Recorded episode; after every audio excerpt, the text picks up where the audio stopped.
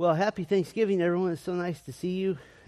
Uh, historically, like since the invention of Thanksgiving, this Sunday is the lowest attendance Sunday in the history of the year. Um, that's just the way it goes, and we just uh, we'll gather as the faithful. We are the sheep. The goats are out there doing something else. So uh, we'll we'll look at it that way. I'm very excited to be in Psalm nine. I keep thinking that uh, we'll run into some repetition, but we do see lots of similar themes. But every psalm is unique. Every every psalm has its own uh, flavor and personality, so to speak. So um, you can turn to Psalm 9, and I'll pray for us and get our day begun.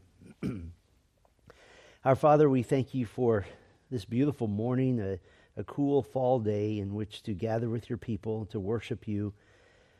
What a joy it is to have spent uh, at least a portion of this week with perhaps a little more focus on being thankful, on the gratitude that we ought to have, and even uh, our psalm today begins, I will give thanks to Yahweh with all my heart. And so that's our hope this morning. That's our, our thought. That's where our, our hearts are. I pray, Lord, that this psalm this morning warms our hearts towards you and prepares us for uh, the gathering of the whole body this morning. I pray that you would teach us, that you would grow us, that you would deepen us in our faith, that you would uh, pour a greater foundation beneath us, Lord, that we may stand firm in the faith. That's our desire today, and I pray that Psalm 9 would help us toward that end. We pray in Christ's name. Amen. Psalm 9 is addressing something that is uncomfortable. It's maybe a difficult topic, and that's the, the subject of injustice, of things that aren't fair, things that don't feel right. and specifically, it's just something that's hard for us to talk about, I think, but the need for vindication. Like that, that's a word we don't use all the time. You know, you, you're not giving gas and you spill some. Well, I need vindication. We don't use that all the time. It's, it's not a, a usual topic of conversation. But the irony is, is that all of you either are experiencing or you have experienced injustice. You, you've experienced it and you at least experience what you feel like is injustice. But there's basically three arenas that injustice happens in your life. I think this covers all of them. Uh, the first arena is the world at large. You only need to read the news to see the consistency of the fact that wicked men and women have the most power of the corruption and the immorality um, from those who are supposed to use positions for the good of the citizens. Uh, even now, one of our United States congressmen is being brought up on this and that by ethics committees, and yet he's pointing fingers, and, and you just think, I think they're all corrupt. And that's how it feels. It feels very unjust. Uh, people getting away with murder left and right. Uh, you, you would be astounded at the number of politicians that have uh, these coincidental suicides and deaths of people all around them that just happen to not support their agenda or happen to try to expose some evil in their lives. It's, it's, it, it's almost too much to grasp. You just say, Come soon, Lord Jesus. And so we experience that. And We're shocked at how um, what ought to be obvious that we condemn Hamas and we support Israel, we're shocked that that's not happening. That in our nation, people who are supposed to be the very people who understand freedom more than anybody else on earth don't whatsoever. And whatever is right has become wrong, whatever is wrong has become right. So you experience injustice um, with the world at large. Now, probably the easiest way to deal with that is just quit reading the news, but it's still there and it's still happening. The second arena, at a little bit lower level, that you experience injustice is the, the arena of life altering events in your life. And there, there are thousands of examples of this. It could be uh, children taken away from a loving parent simply because the other spouse had a better divorce lawyer. That's a, a horrible tragedy. Slander with life altering implications, where people in your life who used to trust you and used to love you never will at the same level because of something others have said. Broken relationships in which no number of humble attempts to fix that will, will avail anything. It won't fix it. mysterious circumstances that don't seem to have a discernible explanation and almost could lead you to believe that God is out to get you because you can't figure out any good reason. You can't see anything good coming out of this. And so you're tempted to deny your own theology. Uh, things like a, a horrible financial tragedy, a disabled child, an accident, or a sudden death of a family member. All kinds of things that, that lead us to say, I, I have no way to wrap my mind around why this would even be part of God's plan. There's a third arena, and this one's a little harder to grasp, but I would call this one the day to day seeming injustices. In other words, the little things which, if you're not careful, can consume you with a desire to control or manipulate or maneuver around your circumstances to create what you deem to be just. It's very difficult for us when we think we have any options whatsoever to simply accept injustice and to just let it be. This may be little things. Not getting your way on something with your spouse or with your parents if you're still under their authority. This may be something in the church not going exactly the way you think it should. I, I, I get to be the recipient of people making suggestions uh, on the one hand of the spe- end of the spectrum and just demands on the other end of the spectrum. That doesn't happen very often. But um, I like to tell them, you, you know who else doesn't get their way all the time in this church? Me. Believe it or not, we're a plurality of elders, not a dictatorship. And so uh, that might tempt you to say, well, this is unjust, and so I'm going to respond sinfully to it.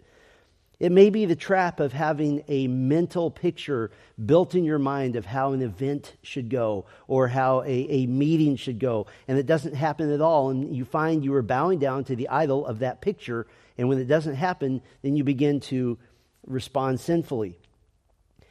This can result in being what the world calls a control freak, an inability to deal properly with what is at least perceived as injustice. Now, I've had people in counseling use that word, this is just injustice. Um, your husband left his socks on the floor. That's not injustice. And so those are the three arenas. The third one is probably the most slippery because it, it, enters into the realm of how we respond to even little things. So there's no lack of areas in life where we have to deal with injustice, it's everywhere, it's, it's part of our lives. Psalm 9 is here to help us learn how to respond to that and to have a proper response to it. And so I'd like to talk this morning about how to wait for vindication. How to wait for vindication. Let me talk about vindication for a minute because it's not a word we use all the time. From the world standpoint, vindication can be as lofty and high as uh, the concept of justice in our legal system, or it can be as low as the sinful concept of revenge and retribution. And so, vindication from the world standpoint has a wide variety of meanings. We already know that the Bible commands us not to be vengeful. Romans 12 tells us this, as well as other passages. So, from a biblical standpoint, what is good and righteous vindication? What is that? Going to give you a short definition of vindication. Vindication is an act of God whereby he reverses injustice. Vindication is an act of God whereby he reverses injustice. Now, I, I, chose the word reverses specifically because the most that humanity can do, we're limited. The most we can do, even in the most righteous situation, is to attempt to remedy an injustice. A, a lawsuit can attempt to recoup losses. Uh, prison sentences or execution can be given as legal retribution for murder or capital crimes. Church discipline can be rendered to the unrepentant. So we can remedy a situation, but we can't reverse it because the effects of the wrongdoing are still ongoing. They're still happening. The one stolen from still has to deal with the mess. The family whose loved one was murdered, even though the, the guilty party has been given uh, retri- retribution, the murdered person is still dead and the family still deals with it. Church discipline uh, may provide relief to the church, but trust me on this, the effects of that person's disobedience continue to ripple. And so we may be able to provide remedies at a human level, but we can't reverse injustice. But God's vindication is so comprehensive that for all intents and purposes, it undoes what was unjust. I believe this is one of the major meanings of the idea from Isaiah 25, from Romans 7, from Romans 21, the promise that God will wipe every tear from the eyes of the redeemed. You know as well as I do, you can still shed tears over things that have already been resolved. He says he wipes every tear away. It means tears of the present, tears of the past, certainly no tears in the future. What is the wiping away of every tear? Revelation 21 defines this as no mourning, no crying, and no pain. That is reversal. That is injustice made right. And we take it even a step further. It's not just that God responds well to injustice. That's actually called open theism, and that's a, an incomplete view of God. It's not just that God uh, is the best responder in the world. In the economy of God, it's not just that He can reverse injustice, He caused it in the first place. And He allowed it to happen because, what does Romans 8.28 say?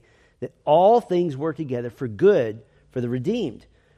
And so, not only is there a reversal but God in his power makes good and delightful things to come of injustice. The kind of Romans 8:28 of the Old Testament, Genesis 50 verse 20. This is uh, Joseph speaking to his brothers, and he, he basically tells them what you meant for evil, God meant for good. That by selling me into slavery, uh, I've been able to save our family uh, during the famine. So how do you how do you do this? How do you understand God's vindication? How do you have the peace that you need? And that's what we're going to talk about. I'll give you the short answer now. The way to wait for vindication is just wait long enough. That's all, is waiting long enough. Our problem, I don't think, is so much believing that God will give vindication. It's just our problem is waiting for it. And I'm going to address that from a couple of angles. Now, just a little bit of background here Psalm 9 is actually very closely related to Psalm 10.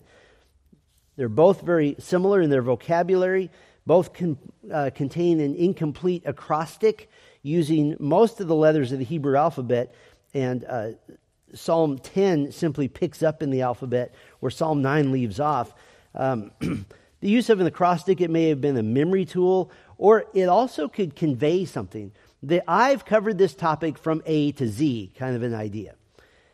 Both the Psalms are on similar topics around the idea of vindication and protection.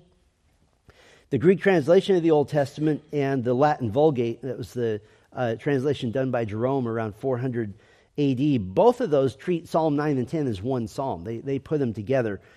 We'll go ahead with the, uh, the separation here. We'll treat them separately, but um, next time you're reading Psalm 9, you might want to read Psalm 10 because it really does form a unit. I'm going to read Psalm 9 to us, and then I'm going to give you some highlights, and then I'm going to organize it thematically on how to wait for vindication. Psalm 9 is for the choir director, Almuth Laben, a psalm of David. I will give thanks to Yahweh with all my heart. I will recount all your wondrous deeds. I will be glad and exult in you. I will sing praise to your name, O Most High. When my enemies turn back, they stumble and perish before you. For you have maintained my justice and my cause. You have sat on the throne, judging righteously. You have rebuked the nations. You have made the wicked perish. You have blotted out their name forever and ever. The enemy has come to an end in perpetual ruins, and you have uprooted the cities. The very memory of them has perished. But Yahweh abides forever. He has established his throne for judgment, and he will rule the world in righteousness. He will render justice for the peoples with equity. Yahweh also will be a stronghold for the oppressed, a stronghold in times of distress. And those who know your name will put their trust in you. For you, O Yahweh, have not forsaken those who seek you. Sing praises to Yahweh who abides in Zion. Declare among the peoples his acts. For he who requires blood remembers them. He does not forget the cry of the afflicted. Be gracious to me, O Yahweh. See my affliction from those who hate me, you who lift me up from the gates of death, that I may recount all your praises, that in the gates of the daughter of Zion I may rejoice in your salvation. The nations have sunk down in the pit which they have made, in the net which they hid. Their own foot has been caught. Yahweh has made himself known. He has executed judgment. In the work of his own hands, the wicked is snared. Higgaion Selah. The wicked will return to Sheol, even all the nations who forget God. For the needy will not always be forgotten, nor the hope of the afflicted perish forever. Arise, O Yahweh, do not let man prevail. Let the nations be judged before you. Put them in fear, O Yahweh. Let the nations know that they are but men. Selah. I want to just point out some highlights. There's a lot of verses there, and then I'll organize it thematically. Just walking through it briefly. In verses 1 and 2, David begins the psalm with praise. This includes singing to the Lord, and we also see singing in verse 11. In verses 3 through 6, and this is important to understand the, the, where David's coming from, he recounts a time in the very recent past where God gave him a military victory over his enemies, and he characterizes those victories as total in verse 5, he says, You have blotted out their name forever and ever.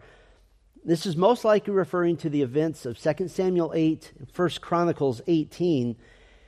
David struck down four nations the Philistines, the Arameans, the Moabites, and the Edomites. But then in verses 7 through 9, he turns from the past to the future. His, those enemies have been defeated, but not all of them have. And so there's still more to come. David declares that this is coming that the, the enemy will be defeated, and that is certain from God. In verse 10, David declares that God will never forsake his own, that all who have trusted in the true and living God will be vindicated, that there's, there's no category of follower of God who won't be vindicated. That category doesn't exist. Then in verses 11 and 12, this is a, a call or an invitation to the congregation, to all of Israel in this context, to declare their praise of God and to be assured that as a nation they'll be vindicated. Then in verses 13 and 14, David gives God the rationale. Here's the rationale that if you, God, protect me, if you vindicate me, that I'll be able to publicly praise you in Jerusalem. I'll be able to rejoice in front of God's people at the salvation God has given him. And then in verses 15 through 20, David declares in, in multiple ways and in no uncertain terms that it's impossible for the wicked to escape the judgment of God. That, that that's absolutely impossible. And it's impossible for the righteous to be forgotten by God. And so he ends with this great declaration. Now, that's just a, a quick overview. I want to focus on the theme of how to wait for vindication. Every single one of you, at some level, is waiting for vindication you can't escape this life without injustice in one, two, or maybe all three of the arenas uh, that I mentioned earlier. But Psalm 9 really, uh, might put it this way, fills your quiver with arrows. You're able to deal with this, and it builds very high walls of spiritual protection and peace around you. And I want to make this as practical as we can and show you six ways to wait for vindication that Psalm 9 teaches, I, I believe, very clearly. Six ways to wait for vindication. And they'll all start with uh, with. The first way to wait for vindication with skillful praise. With skillful praise. One of the byproducts of anemic pulpits in the church has been that the average Christian, in my estimation, tends to have a very shallow or self centered definition of praise, and it's usually something like this Praise is the singing time in church where I get excited about Jesus. That that's, that's what praise is. It's associated with the generation of emotion, with excitement, without any reference at all to theological content. it's pure emotion. Number of months ago, I was speaking with someone about evangelizing teenagers. And this is a, a, person in a, in a, what I would call a classic American evangelical church that, that is a mile wide and an inch deep theologically. And, and this person said that when you evangelize teenagers, the goal is to get, quote, unsaved teens excited about Jesus, unquote. And that sounds so good. In other words, the emotion of excitement is what precedes actual salvation if you think about that for a moment, that actually has no relationship to the biblical gospel whatsoever. It's impossible to be excited about Jesus as an unbeliever unless you're excited about a Jesus that is false and has been created by someone. But that's symptomatic of the weak teaching and, and preaching that plagues so many churches. And so I want to talk about skillful praise. Skillful praise is defined in Psalm 9 as having two major components. Two major components. The, the first component of skillful praise is what God has done, what He's done. Verse 1 I will give thanks to Yahweh with all my heart, I will recount all your wondrous deeds. Now, this is where understanding the, the parallelism in Hebrew poetry is helpful. This is what's called synonymous parallelism, that the first line is saying the same thing as the second line, just in a different way. And so, I will give thanks is defined as recounting all of God's deeds, listing them. This is skillful. This is praise that takes time to list back to the Lord all that He's done. This is not just singing 87 verses of I love you, Jesus, I love you, Jesus, I love you, Jesus. It is taking time, and, and He says, with all of my heart or with a whole heart. This parallels your wondrous deeds, that there's an intentional effort, there's an exertion of giving thanks, the recounting of God's deeds. I, I like that word in English to recount, count them again. And so it's skillful. It's, it's not emotion. It is the generating of from your memory everything you can think of that God has done that causes you to give him thanks. So skillful praise means what God has done. And the second component of skillful praise is who God is. Who God is. And we find this in verse 2 I will be glad and exult in you. I will sing praise to your name, O Most High. I want to be very precise here because that first line, be glad, it means to rejoice in action and exult. This is similar to be glad, except there's a note of triumph here. So there is emotion. There, the worshiper is rejoicing, he's exulting, and notice in what? In you, meaning that the focus is on the person of God, the truths of God. Now, this is where I want to be very precise. Emotion in worship is not inherently wrong. We, we're not saying that whatsoever. But the reason to be glad, the reason to exult, is based in truth. It's based in theology. It's based in what you know. So if you don't know much about God, you can't praise Him very well.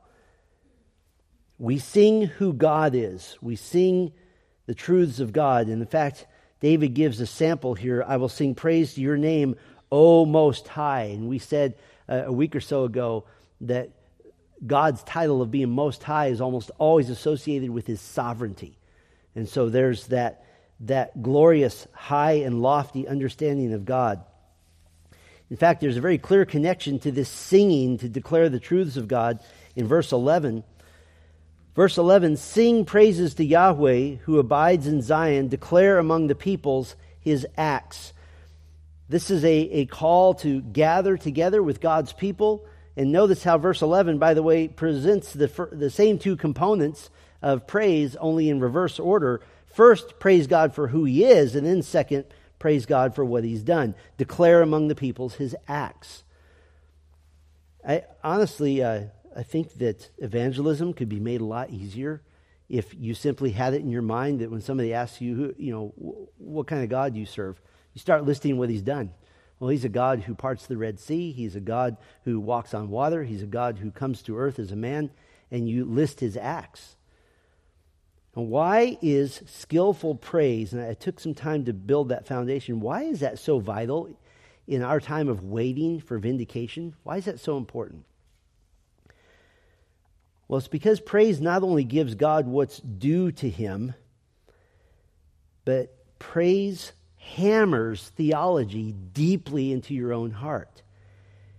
You get comfort in the character and the actions of God. By the way, just a side note here um, the Bible knows no category of genuine Christian who says, I prefer to worship alone and in my own way. We're told how to worship. We worship God for what He's done and who He is, and we're told to worship together. But this is why the idea of singing songs designed purely to induce emotion by uh, vain repetition or, or musical hypnosis, Uh, musical hypnosis is the use of long, extended, similar types of music for a long period of time to soften the emotion and to soften the sensibilities. And this is used in churches all the time. There, there, is a, there are techniques for doing this. There are conferences you can go to to learn how to use music to, to turn people into uh, mental putty to do with what you want. So that is absolutely useless. It, to use music to try to induce some sort of trance like state in people. It's a counterfeit. And even non believers can say, ah, I, really, I really felt something when I was there. Well, it's no more than you feel when you go to a really well done concert by some musical artist. No, we're to employ skillful praise for who God is, that's theology proper, and what He's done, His actions of power and might and grace and mercy. So, skillful praise hammers theology into your own heart so that you, you don't worry about the injustice as much because you see the power and the might of God. It's the second way to wait for vindication with exceptional theology. With exceptional theology. Now, specifically, Psalm 9 highlights what we'll call the sovereign justice of God. Now, I'm putting those two together because if you think about it, without sovereignty, meaning that God's power, his knowledge, and his wisdom all work together all the time. Without God's sovereignty, justice isn't possible. And without justice, sovereignty is helpless. It doesn't do anything.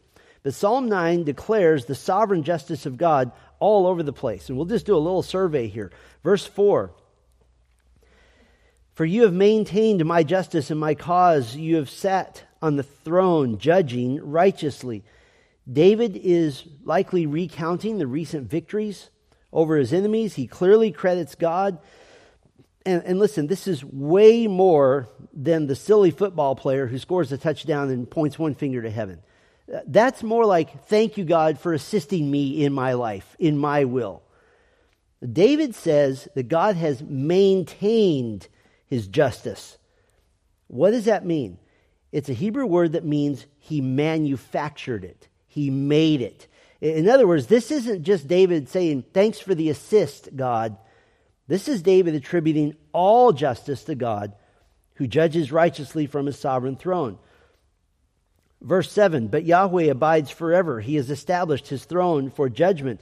Uh, the word abides in the first line, it, it literally means to sit enthroned forever. The second parallel phrase confirms this. But Yahweh sits enthroned forever. He has established his throne for judgment.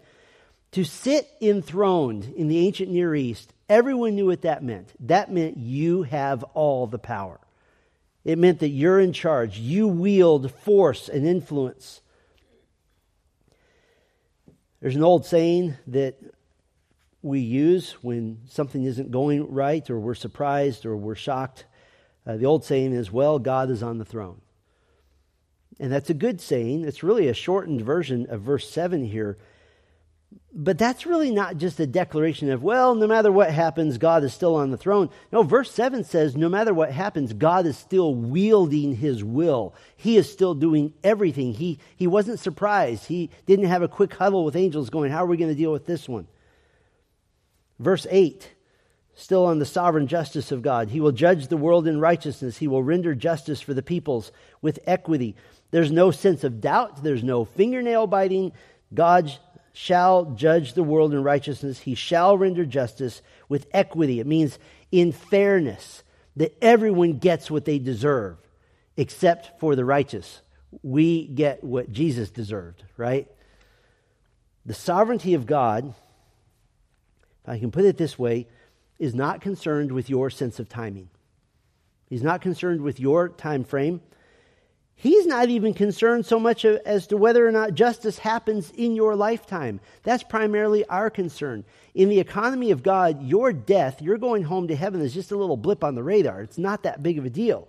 The sovereign justice of God is certain. Whether it happens in your lifetime or not doesn't make any difference.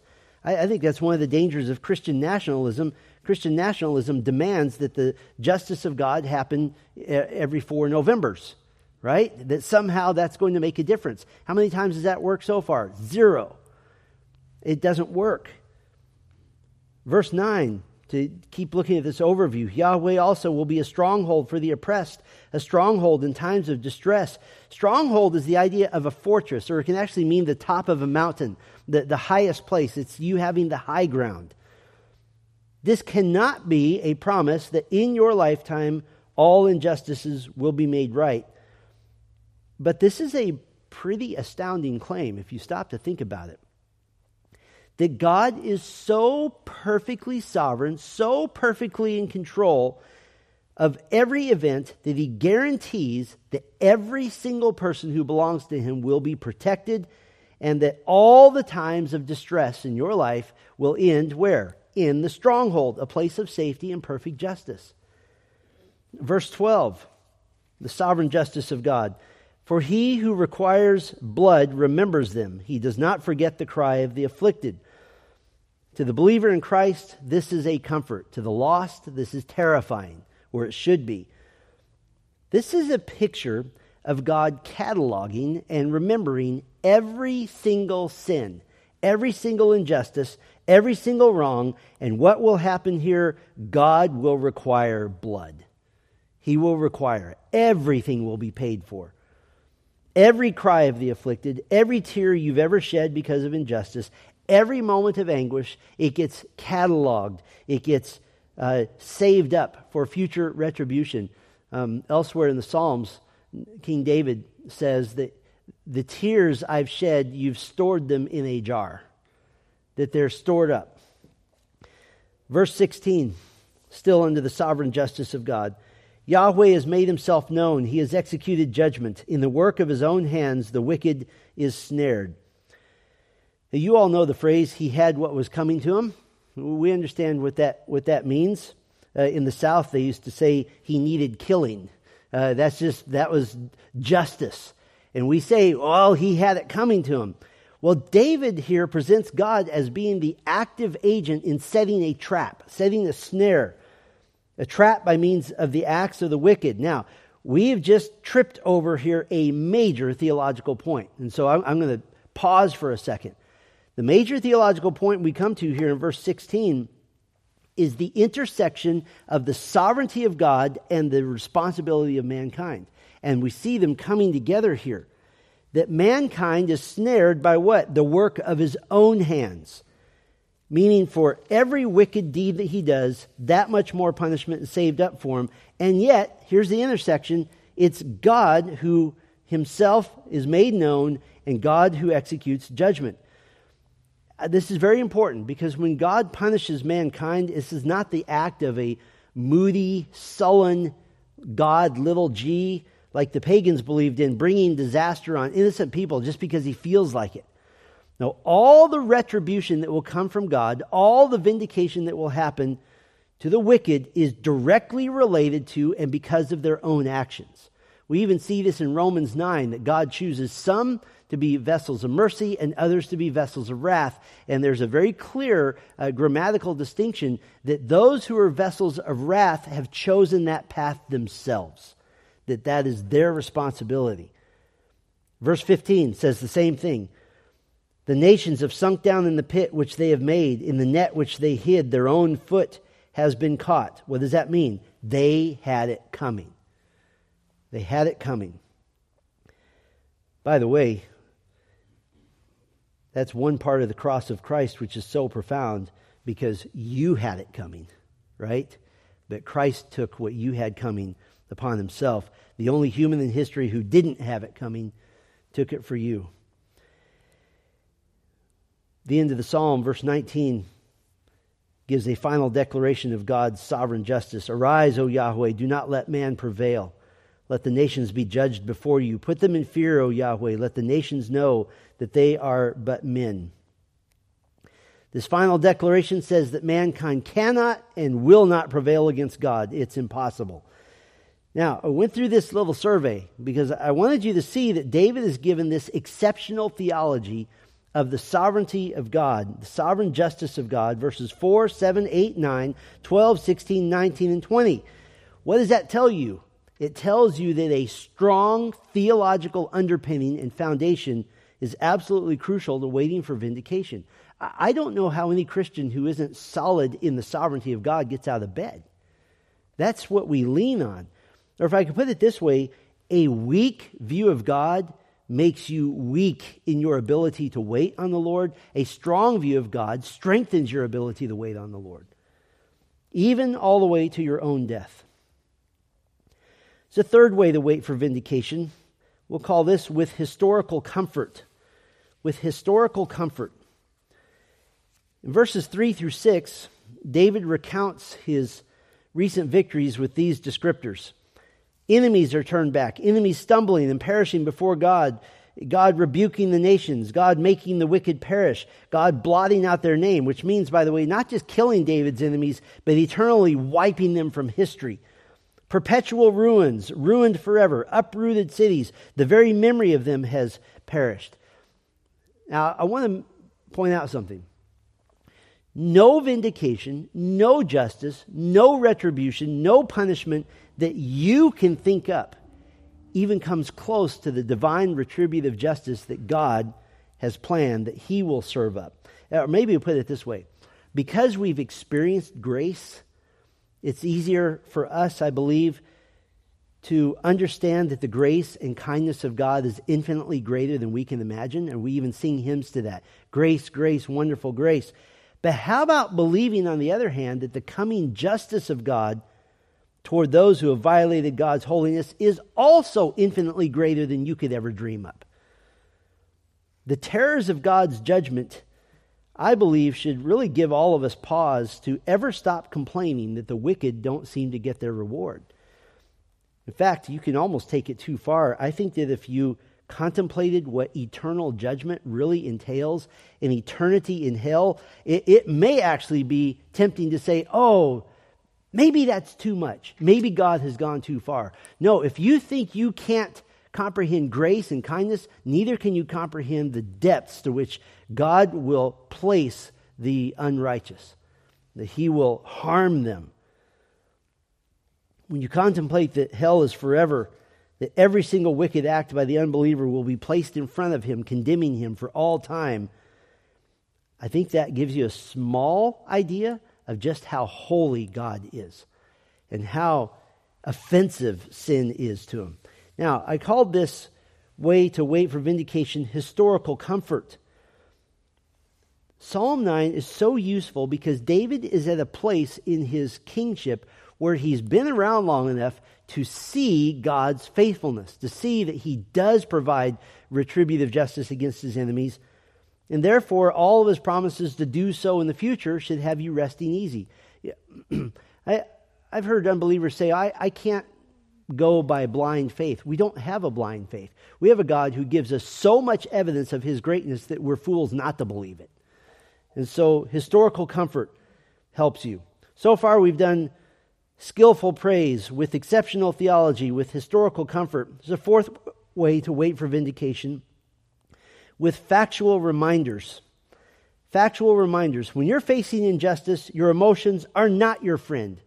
They're not helpful. Your yearning for justice right now won't serve you well. The pit in your stomach of seeing the wicked prosper might be too much to bear unless unless you place before yourself one repeated and regular reminder about the Lord. Verse 10 and those who know your name will put their trust in you, for you, O Yahweh, have not forsaken those who seek you. David's reminding himself that at the end of the day, God has never forsaken his own.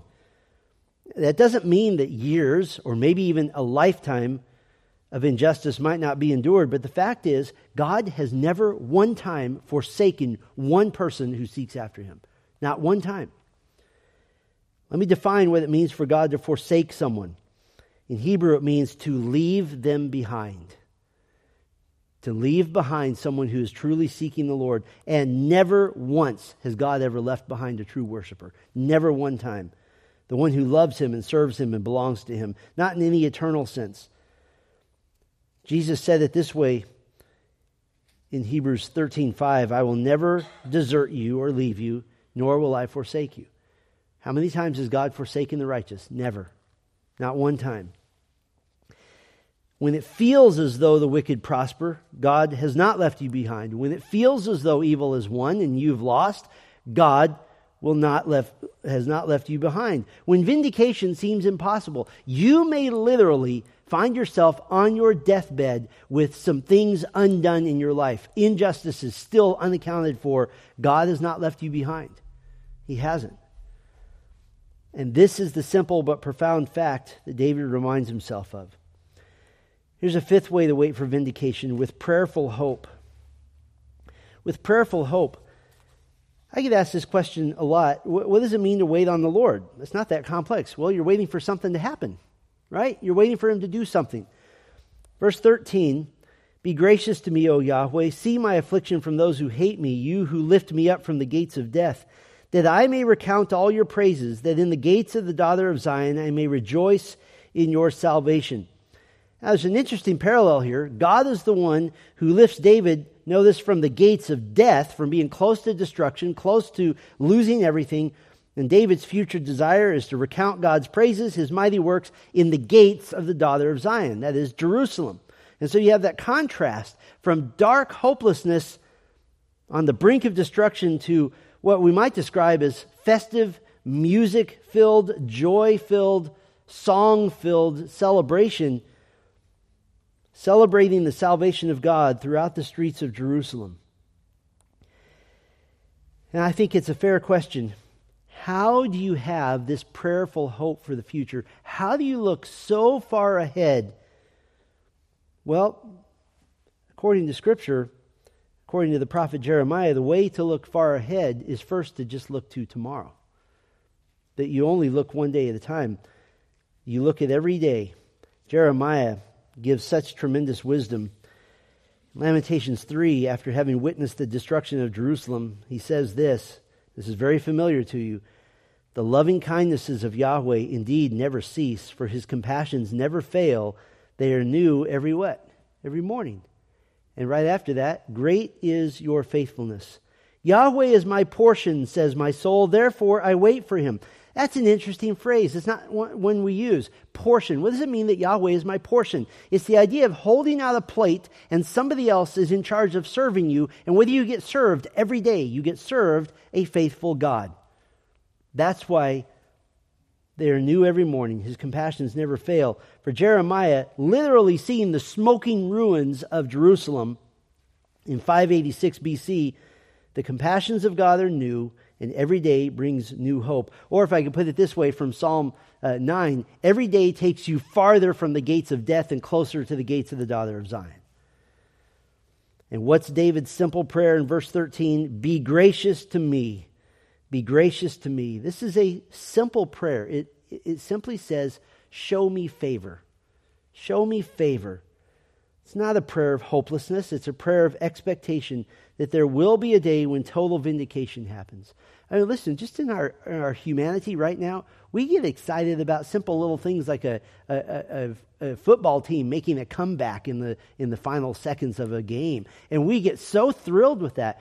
Imagine the thrill of every injustice for all of history and all of your whole life being shown for what it really is. I, I don't know if there's enough banners and, and noisemakers and whatever you're going to do to celebrate that.